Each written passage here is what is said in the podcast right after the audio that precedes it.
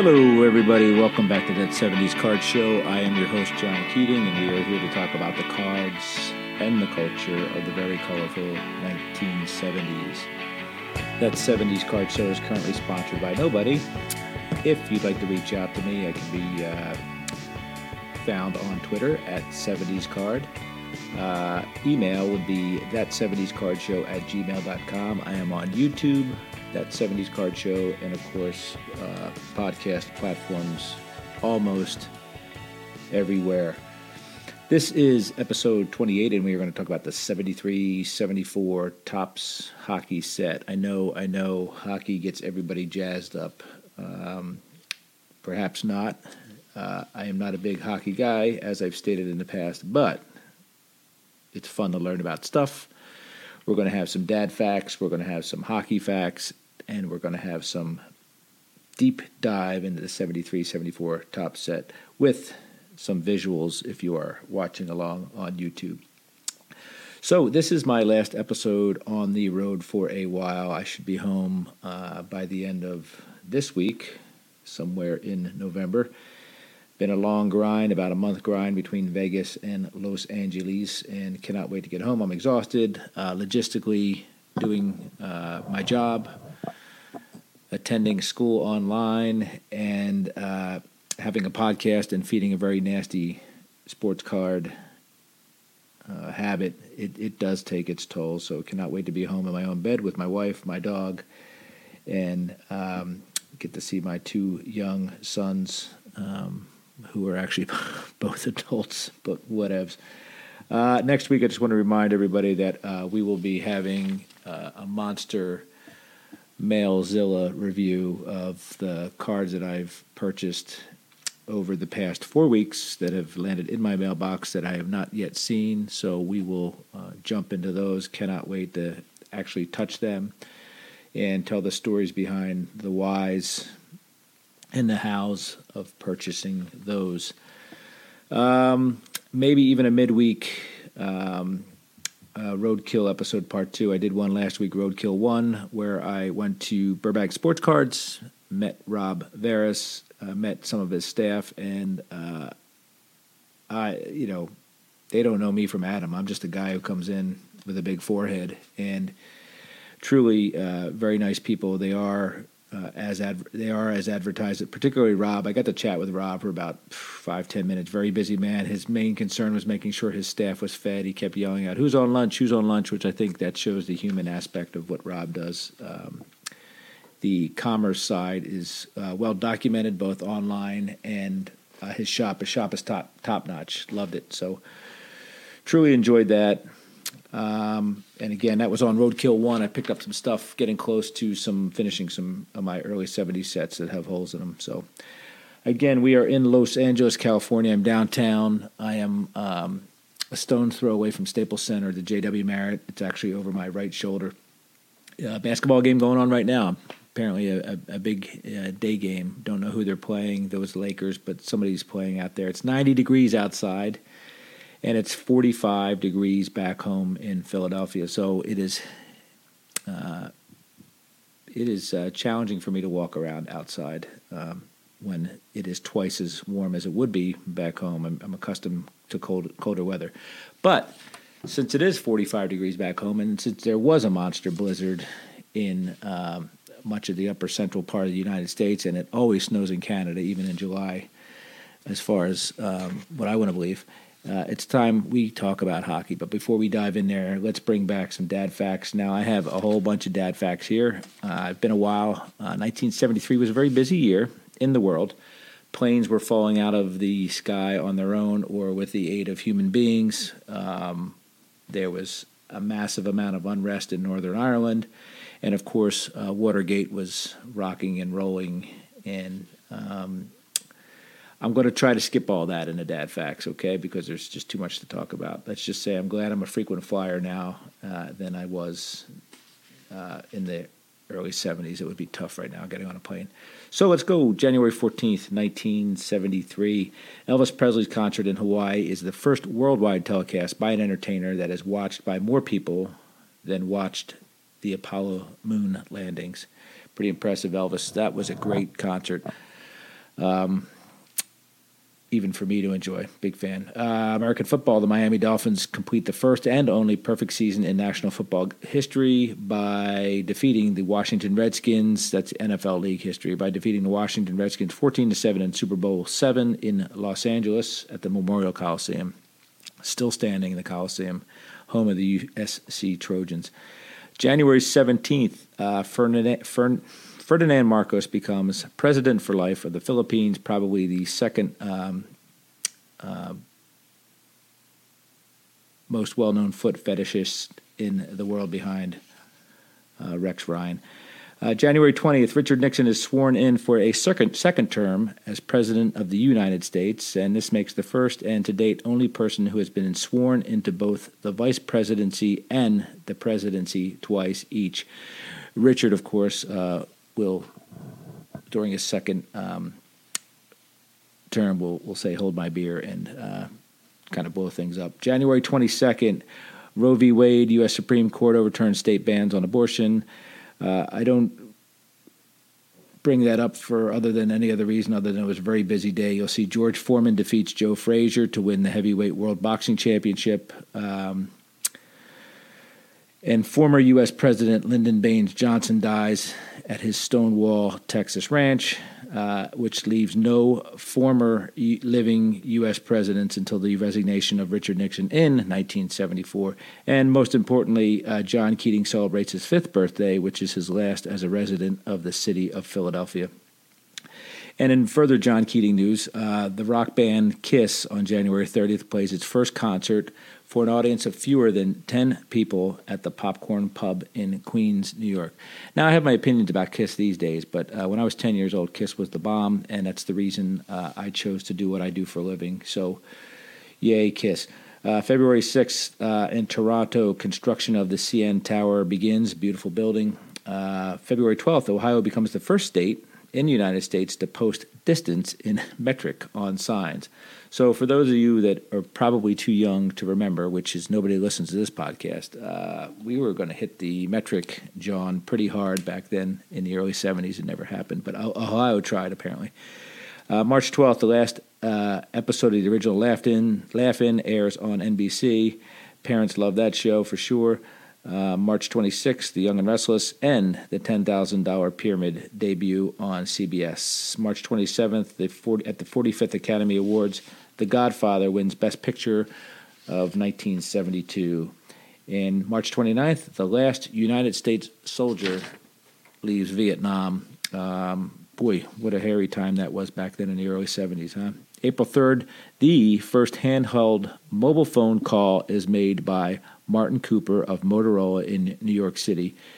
Talk about um, unleashing hell on the world. I guess uh, the mobile phone uh, has done that more than any other device. I would think. Uh, April 6th, Ron Blomberg of the New York Yankees becomes the first designated hitter in Major League Baseball. April 8th, uh, Pablo Picasso dies at his home in France. I have a listener in France. Vive la France. April 17th, FedEx officially begins operations as Federal Express with the launch of 14 small aircraft from Memphis International Airport. On that night, FedEx Express or Federal Express delivers 186 packages to 25 U.S. cities from Rochester, New York to Miami, Florida. May 3rd, the Sears Tower, Tower in Chicago is topped off, becoming the world's tallest building at 1,451 feet. I think it's the Willis Tower now. What you talking about? Uh, May 5th, Secretariat wins the Kentucky Derby in a dramatic come from behind victory and sets a new and still existing Derby record of 1 minute 59 and 2 fifths second. Led Zeppelin plays before 56,800 persons at Tampa Stadium on the band's 1973 North American tour, thus breaking the August 15, 1965 record of 56,000 set by the Beatles at Shea Stadium. Uh, all but 800 of those people uh, left during the uh, Led Zeppelin's rendition of Four Sticks, two songs into the set. I'm lying. May 14th, Skylab, uh, the United States' first space station, is launched. May 17th, here we go, Watergate. Uh, the televised hearings begin in the United States Senate. All right, May 19th, back to Secretariat. Secretariat wins the Preakness Stakes by two and a half lengths over an amazingly quick second place sham. A malfunction at the track's timing equipment prevented a confirmed new track record. On May 30th, Gordon Johncock wins the Indianapolis 500. June 4th, the United States patent for the DocuTel automated teller machine is granted to Donald Wetzel, Tom Barnes, and George Chastain. So your ATMs are not launched, but they are uh, patented on June 4th. Uh, back in the day, we used to have to get our money on Friday. That was going to hold everybody over till Monday. But thanks to these chaps, don't have to worry about that anymore, and we're essentially a cashless society now. All right, back to Secretariat news. Secretariat wins the Belmont Stakes on June 9th, shattering the record by an unbelievable two and three fifths seconds, becoming the first Triple Crown of thoroughbred racing winner since 1948. Obviously, Secretariat was a stud in many ways, both on and off the uh, track. So, um, a lot of great athletes in the 70s, and Secretariat being a, an equine was certainly one of them. But back to Watergate news on June 22nd. W. Mark Felt, also known as Deep Throat, retires from the Federal Bureau of Investigation. I promised I wouldn't get into this, but somehow I am. July 1st, the United States Drug Enforcement Administration is founded. July 2nd, the United States Congress passes the Education of Handicapped Act, the EHA, mandating special education federally, which is awesome. Uh, July 20th, Bruce Lee, American actor, philosopher, and founder of Jeet Kune Do, dies in Hong Kong of a cerebral edema six days after his final film, Enter the Dragon, is released. July 28th, the summer jam at Watkins Glen was a massive rock festival featuring the Grateful Dead, the Allman Brothers, and the band, and it attracted over 600,000 music fans and one bar of soap. September 20th, the Battle of Sexes. Billie Jean King defeats Bobby Riggs in a televised tennis match 6 4 6 4 6 3 at the Astrodome in Houston, Texas, with an attendance of 30,492. This remains the largest live ever audience ever to see a tennis match in U.S. history. The global audience that views on television in 36 countries is estimated at 90 million human beings.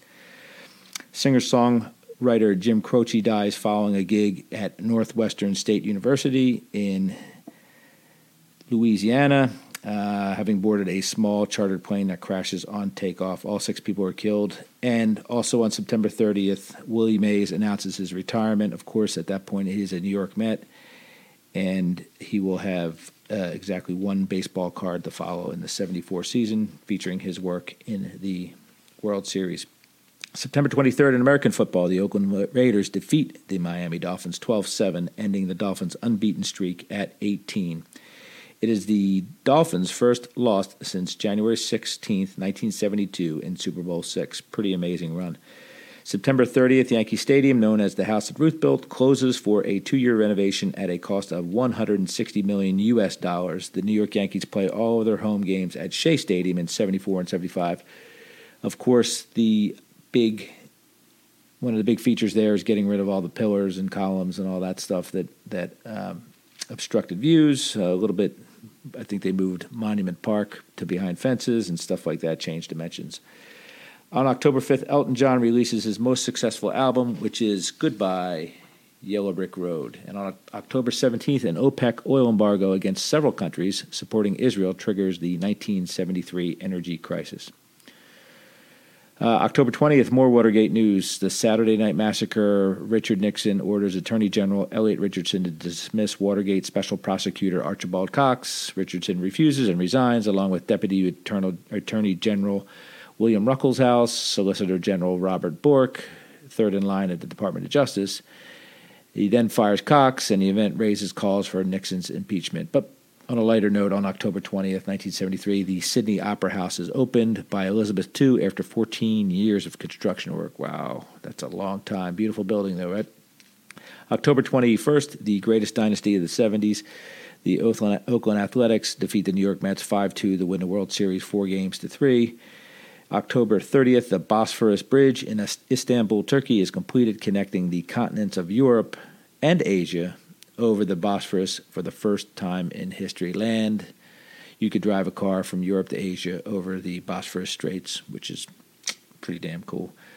Uh, December 3rd, uh, the Pioneer 10 program sends back the first close up images of Jupiter. And December 16th, uh, Orenthal James Simpson of the Buffalo Bills becomes the first running back to rush for 2,000 yards in a pro football season. So that's that. That's the that's the year of news. A little bit of sports sprinkled in. Let's talk about entertainment. Your number one box office grossing film in 1973 was The Exorcist, uh, $88 million, $500,000. That's considered a good opening weekend now. Uh, the Sting was number two at 79 million. American Graffiti, Papillon, The Way We Were, Magnum Force, Last Tango in Paris, Paper Moon, Live and Let Die, and The Devil and Miss Jones. Oh boy, are your top 10 movies of 1973 grossing wise. Um, so the Exorcist did pretty good in the Golden Golden Globes and all that stuff, but The Sting uh, is what won the Academy Award in 1974. Um, best film, best director. Jack Lemmon won for Save the Tiger. Uh, yeah, so the Academy Awards were vastly different than the um, what are now considered indicators, the Golden Globes and such. So. TV debuts January 6th, uh, Schoolhouse Rock debuts and would begin a what looks like a 36 year run on ABC. Uh, January 28th was Barnaby Jones' debut on CBS, Police Story on NBC, again, Young and Restless and $10,000 Pyramid both on the same day in March. The Tomorrow Show, don't know why that's in there. And of course, Kojak debuted on October 24th on CBS and would run for five years plus uh, uh, ill fated return sometime in the 80s. Top rated television shows of 73 were All in the Family, The Waltons, Sanford and Son, MASH, and Hawaii 5 0. Pretty close there, top five. Hard to argue with any of them, right? Record of the year, um, yeah, was I Honestly Love You by Olivia Newton John. And album of the year was Fulfillingness' First Finale by Stevie Wonder. Song of the year, the Way We Were by Barbra Streisand, written by Mar- Marvin Hamlisch. And Best New Artist was Marvin Hamlisch, which uh, it's interesting because he's a typically he's a composer. Uh, top selling album at the time was uh, "The World Is a Ghetto" by War, but uh, let's talk about this bad boy right here. Uh, March 1st, 1973 was the release of Dark Side of the Moon, which re- was recorded at Abbey Road Studios uh, not quite produced, but engineered by Alan Parsons, who would go on to do the Alan Parsons Project. Dark Side of the Moon is among the most critically acclaimed records in history, often featured on professional listings of the greatest albums of all time. The record label, the record helped propel Pink Floyd to international fla- f- fame, bringing wealth and recognition to all four members. Um, been certified 14 times platinum in the United Kingdom, 958 weeks on the Billboard top LP and tape charts, uh, estimated 45 million copies sold worldwide. Blah blah blah blah blah. It is the um, fourth best Pink Floyd album of the 70s, but that's uh, there aren't any bands that made a better album than than Dark Side of the Moon. Pink Floyd ruled the 70s. This is not open up. This is not open for argument. Okay, so let's talk about uh, hockey then. Let's get on to the hockey, okay? Men with skates and sticks. Um, the 73 74 uh, NHL season was the, I want to say it's the 57th. It was the 57th um, hockey season. And remember, much of that was um, played by, I guess it's the original six, uh, other teams floating in and out. Uh, the Flyers won the Stanley Cup, which was the team's first and was also the first of the post 1967 teams to win the Cup. We had just moved from um, the city to the suburbs, and I remember our parents driving us in after the Cup uh, was won that year, and uh, riots ensued, and it was pretty. I still vividly remember all that stuff. Um, also in the 73 74 season, uh, Charlie O. Finley, the owner of the Oakland A's and the California Golden Seals, failed to find a buyer for the Seals, so the league took over operations. So we had an Eastern Division and a Western Division in 73 74. Uh, Eastern Division winner uh, was the Boston Bruins.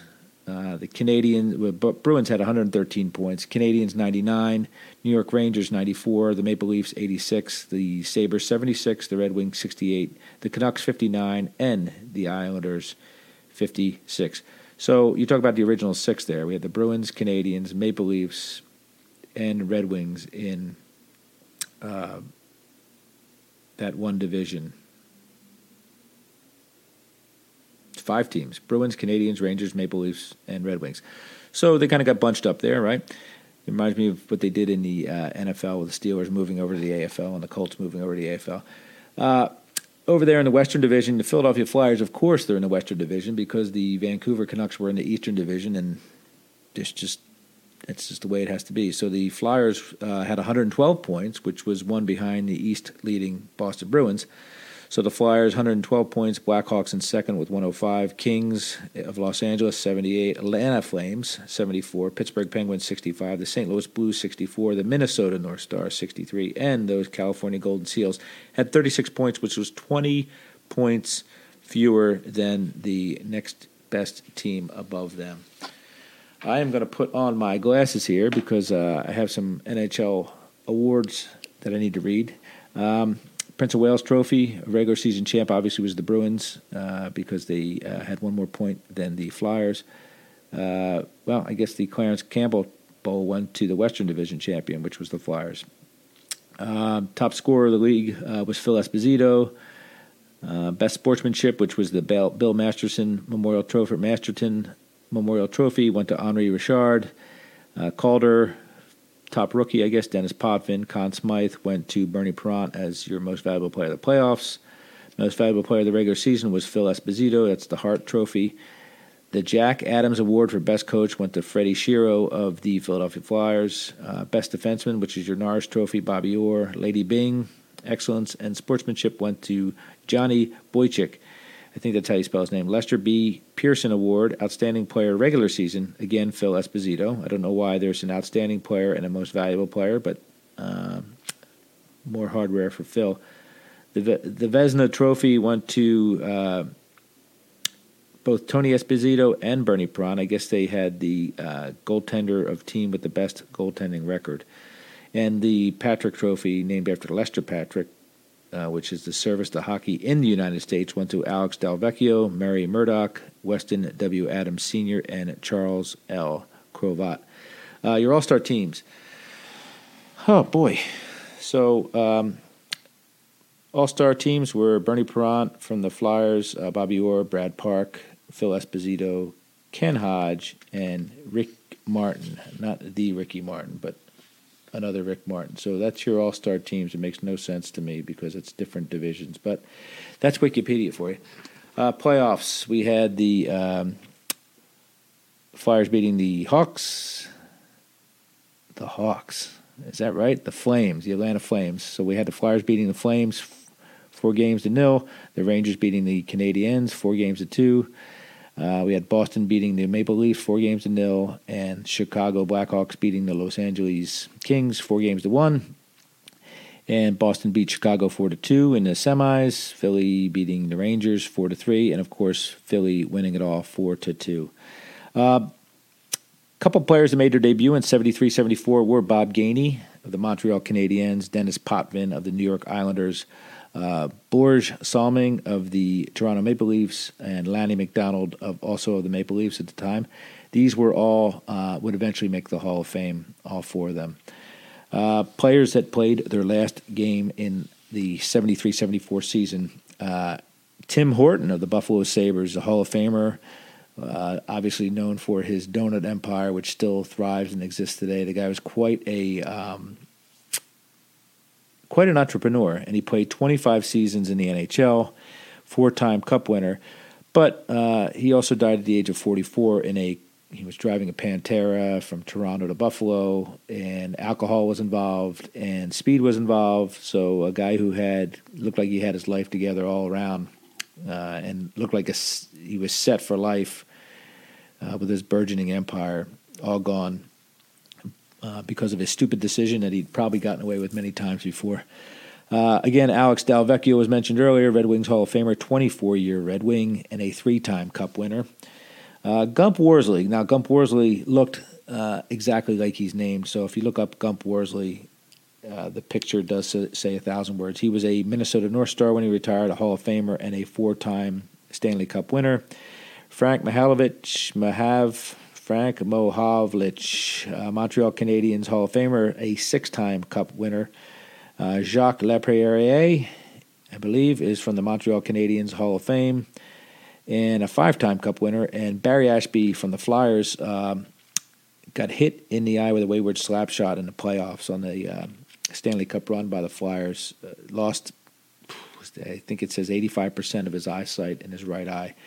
Uh, so obviously he was done hockey playing. He ended up uh, becoming a coach, and his name was on the Stanley Cup a couple times as, I guess, a player for 73 74 and a coach 74 75. Unfortunately, uh, died from leukemia in 1977, which uh, talk about a, a, series of bad breaks. Uh, Barry Ashbee. Uh, the draft that year was held May 15th in 1973 at the Mont Royal Hotel in Montreal, Quebec. Denis Potvin was your top. Potvin was your number one overall pick, um, and he was drafted by the Islanders, of course. Atlanta Flames uh, picked Tom Lysiak, and Dennis Ververgaert was picked by the Canucks third. Now, 13 rounds from what I gather, not symmetrical rounds, but 13 rounds of drafting, and there was only three future All Stars picked after that first round. Now, the first round featured Hall of Famers Denis Potvin, Lanny McDonald, and Bob Gainey, and a, a slew of All Stars. In fact, there's more All Stars than than non All Stars that were picked in the first round. So uh, I guess they knew what they were doing there in hockey. They picked them all early and often. Uh, after that, it was just players were kind of dust. Uh, January 29, 1974 was the uh, All Star game for the NHL for the 73 74 season. That was held at Chicago Stadium. 16,426 attended. Garry Unger was your MVP from the St. Louis Blue. And it was the second time the All Star game was held in Chicago. And I believe the West Division won six to four. Again, Garry Unger, your most valuable player. All right, let's talk some sports cards now. Okay, 73, 74 Topps. We're going to bring up some visuals for those at home on the YouTubes. Uh, second straight year that Topps increased the number of cards in its hockey set, 198 cards at all. It was the largest hockey set yet issued for the Topps brand. Uh, front of the cards have a distinguished, let me see here, colors of uh, red, yellow, blue, green. And uh, first six cards feature the league leaders in different statistical categories. The final eight cards recap the playoffs and the Stanley Cup champions of the previous year. All star players are noted on their base cards by a different design that features a shield. Team picture cards run alphabetically by city name, uh, and they are cards 92 through 107. Also, there is one checklist and in this set, and due to the way the printing sheet was laid out, there are 66 cards in the set that are double printed. Uh, back contains the player's 72 73 season record, career numbers, a short biography, and a um, cartoon illustrating a fact about the player. I'll get to the backs in a second. There's also some, another interesting thing, or two interesting things I found there. Uh, there's about 37 of the cards are landscape uh, cards. Um, some players, all the teams are landscape, and most of the postseason cards, as well as obviously the league leaders, are landscape. A lot of action shots, a lot of studio backdrop shots, some proof of life shots thrown in there. Uh, listen, this set was uh, essentially filled with drunk uncles and a bunch of stone cousins thrown in. So uh, this looks like a set produced for a um, 40 and over league of hockey players. I'm not questioning the abilities or the toughness of these guys, but it truly looks like a different generation of uh, human beings altogether. Uh, I'm not I'm not sure what it explain what explains it, but you know, man, these guys were these guys were rough. Again, the subsets were the league leaders uh, one through six, which is uh, goals, assists, scoring, points total, right? Goals against for the goalie tenders, penalty minutes, which uh, NHL loved to promote that, didn't they? And power play goals. Okay, all stars sprinkled in. There's, I think there's 12 total, so six from each conference. Again, a team cards 92 through 107 have team and player records on the back. Golden Seals, I believe, just played had one season worth of records on there. 191, 198 uh, randomized postseason highlights, with 198 being the Canadiens champs card. Again, checklist 116, only one of them. Uh, let's go back to some of the uh, how we distributed these cards to the public uh, in the U.S. at least. The wax, wax boxes of the 73, 74 Topps Hockey held 24 packs, but there were some 36 count boxes produced as well. Packs were still a dime and contained 10 cards plus a sticker, in, sticker insert that features the team names and logos. Interestingly enough, the stickers have a team logo and an entirely different team's name. So uh, you got two teams for the price of one sticker.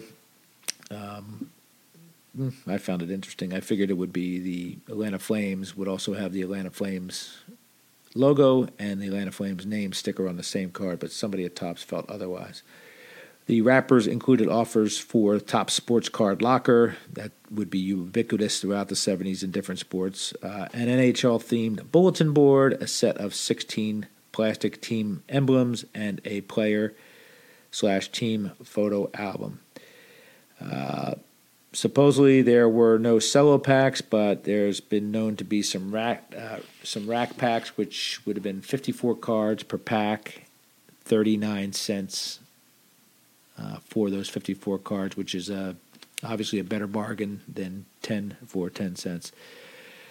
Uh, yeah, so moving on here, let's uh, dissect the fronts a little bit. The fronts are, uh, like I said, a lot of um, post shots, a lot of action shots, and some um, you know proof of life shots as well. The the borders are kind of like a deckle edge border inside, so the the picture itself is kind of deckled inside of a hard border surrounding different colors.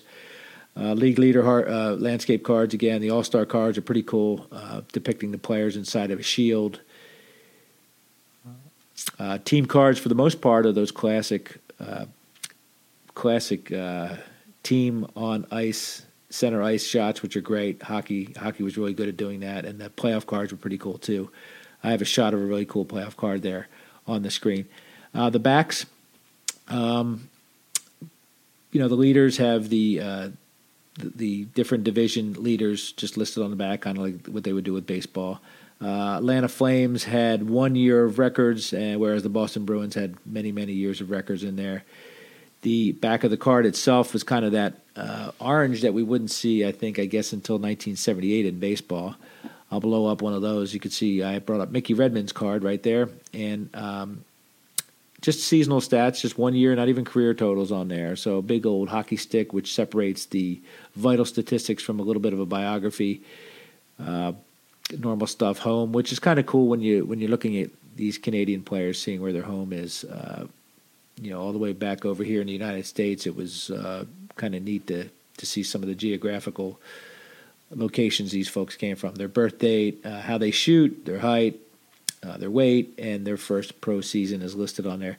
One interesting thing I found on the back of this card, right under the cartoon on every card, is a watch NHL hockey on NBC TV, kind of like a little reminder that um, we're going to do some going to do some hockey watching there on whatever day of the week that was on. So, uh, yeah, copyright Topps Chewing Company or uh, TCG, printed in USA.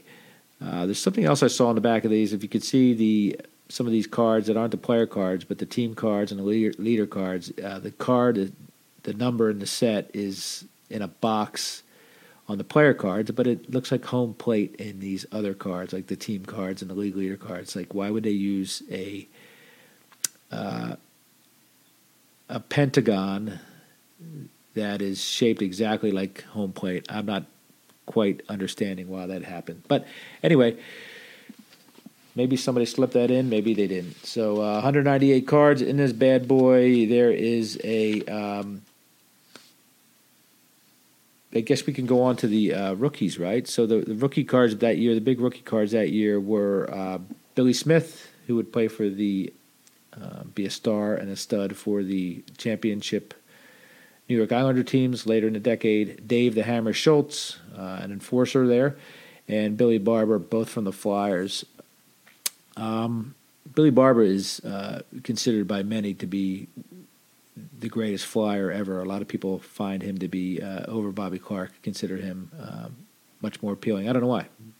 Bobby, nothing wrong with Bobby Clarke either, right? Uh, but those were the rookie cards. The um, as you can see, the Billy Smith one goes from fifteen to twenty five dollars, depending on condition. Dave Schultz one goes from six to twelve, I think, and the Billy Barber one goes from six to ten dollars. So that's your top three rookies. Falls off a cliff right after that. Um, right after those guys. Uh, your top five cards overall, um, going to be your uh, Ken Dryden, which is a twenty-five to forty dollar card. Uh, Bobby Orr, eighteen to thirty dollars, depending on condition. Obviously, that that rookie uh, Billy Smith card, fifteen to twenty-five. Again, the checklist comes in at number four, 12 to ten dollars. Uh, again, there's only one of them, and considering what we used to do to checklists, uh, the abuse levied upon checklist by ballpoint pens was uh, surely a, a, tragedy of the, the 50s, 60s, and 70s. And uh, Guy Lafleur, which is a double print, uh, actually comes in fifth at 750 to 15. No doubt that he would have his card would have been a lot more valuable had it not been a double print, um, possibly uh, overtaking many of those on that list. Uh, so that's the top five there, right? Um, let's talk about the Beckett OPG um, current Beckett OPG values here. So total value of this set for the 198 cards is $385.25. That's if you bought them by list price individually with an average value of $1.95. 14 rookie cards in that set. Uh, a set, a complete set itself will run you buck 25 to about $200. Uh, again, we didn't have, um, certainly didn't have the option to buy a factory set. So uh, these will be hand collated sets, 125 to 200 dollars if that is your jam. Uh, let's talk about. We're going to head into the judgment zone here. Um, yeah, I judge, and that's okay because uh, I judge myself more than I judge everybody else, right? So the good, the bad, and the ugly here in the judgment zone. Uh, some couple cool cards there. Tony Esposito's card, Blackhawks. I mean, the Blackhawk jersey is pretty cool, but he's got that, um, you know, that Jason mask on from Friday the 13th that everybody had in the 70s. A lot of fun wearing those. Um, there's a really cool shot of uh, Garry Unger, who was your All Star Game MVP that year, I believe, of uh, really artistic shot where the cameraman is down on the ice uh, behind the puck, and Garry Unger's coming by and swooping that puck up. So uh, I really appreciate that, especially in those times. It uh, had to have been a difficult shot to capture. So kudos to whomever uh, planned and executed that. And then you have your uh, quarterfinals. I guess it's the Flyers versus the North Stars, and the goalie is on his knees, lunging for the puck, and I'll be damned if the guy's not wearing a mask, which is crazy. So, uh, still had a guy there not wearing a mask. Um, there were still guys in the league, most guys not wearing helmets. Uh, I believe if I go back to uh, the front front of cards here, um, one thing that stuck out at me is Fran Huck from the Blues wearing a helmet. Um, otherwise, it was pretty pretty hard to find a one of these cats wearing helmets. They're Canadians. They're tough, man. You know, don't want to go down to a dark alley running a bunch of those guys. Uh, all right, back to our good, bad, and ugly. Uh, bad now. All right, let's talk about the bad. I, I question these cards here. I, I have shown six cards here where there's players. There's an uh, a plethora of players here, and I have no idea who the card is for. Um, first card is Andre. Uh, let me see if I get Andre Boudrias. I think that's what his name is. Boudrias. There's I see six players there. I have no idea which one he is. Billy Harris from the Islanders. I see a couple Islanders there. I think I don't know. Uh, Jocelyn uh, Guevremont uh, from the Canucks. Don't know what he's doing. He's listed as a defenseman, and I see a goalie, and I see four other chaps running around. Uh, Dave Keon from the Maple Leafs is one of one, two, three, four, five, six people, six players plus a referee in that in that shot. Uh, Phil Roberto, left wing from the Blues. I believe he is fighting or he's get, getting fought. So there's a picture of uh, a bare knuckled gentleman beating up on somebody else with a referee, number referee, number 31, kind of intervening. And Orland Kurtenbach from the Canucks, center. Uh, not sure which one he is. There's a guy completely laid out on his butt, uh, and there's three guys above him, what looks like fighting for the puck. So, Topps, I don't know what you were thinking, man. You, you, you know, you have to be hardcore to, to really understand who these players are that they're trying to depict. So check that out if you can, man. It's really there's some confusing things. It's I guess these are Ray Guy rookie cards, right? So if you look at Ray Guy's rookie card, I don't even know if you could see Ray Guy in the picture. So Topps uh, gave you some kudos on that last one with that with that uh, Garry Unger, but then you just come up with this stuff and have no idea what I'm looking at. All right, the ugly. This is true judgment right here. Okay. Um, again, it's a set full of drunk uncles, so I don't know if I can single any of them out, but I'm gonna I'm gonna do something here. So Jacques Richard, uh, I don't know whether he's related to Andre Richard, but I, I would bet my life that that is actually Mo- Michael Bolton in an Atlanta Flames uniform. So Michael Bolton, uh, kudos to you from hanging up your skates and and you know getting right into the crooning business. Great job. Uh, Dave Dryden, is he related to Ken Dryden? I don't know. I don't care. But I will tell you that he looks like he's from the Planet of the Apes. Uh, it's it's like a Pete Rose haircut with a Andy Etchebarren face. I don't know what's going on there, but he's he looks uh, Charlton Heston. It looks like he's fighting Charlton Heston off. Uh, California Golden Seals. Uh, you know, if you guys know anything about me, you know that I hate the Cubs team cards from the 1970s. And the Golden Seals kind of mailed this one in with a bunch of headshots. And not only that, but there's only uh, 14 or let me let me do some quick math here. 13 players depicted in these headshots, and 12 of them are facing one way, and the uh, and there's one facing a completely different way. So not only does it bother me, but that tiny bit of OCD there, like why couldn't we get that 13th guy, reverses negative, so he's facing the other way. Don't know what. Topps is just messing with us again. And then you have Mike Corrigan, who I guess uh, drunk step uncle, cousin, you know, I don't know, but looks a little goofy there between his hair, his smile, and his uh, fabulous Los Angeles Kings uh, jersey. So that's it. That's my trip through the 73 74 Topps hockey set. Mad respect for players of that era for playing without masks, for playing without caring what they look like, apparently. And um, for some of the ones, I guess, that were in the witness protection program and didn't want to be identified on their cards. So they, when it was time for them to get their picture taken, they grabbed five of their friends and crowded in. So, uh, anyway, thanks for listening to that 70s Card Show. I can again be reached at uh, that 70s Card Show on gmail.com. I'm on Twitter at 70s Card, on YouTube at that 70s Card Show. Um, really looking forward to getting home. Thank you for letting me bore you with my stories and my opinions. Um, if you're listening on the podcast, you are being played out by Mango Safari, which is my nephew Ryan's band, very talented young man. That's about it. Listen, enjoy collecting and enjoy your collection, and I'll see you guys very soon. Thank you so much. Have a great week.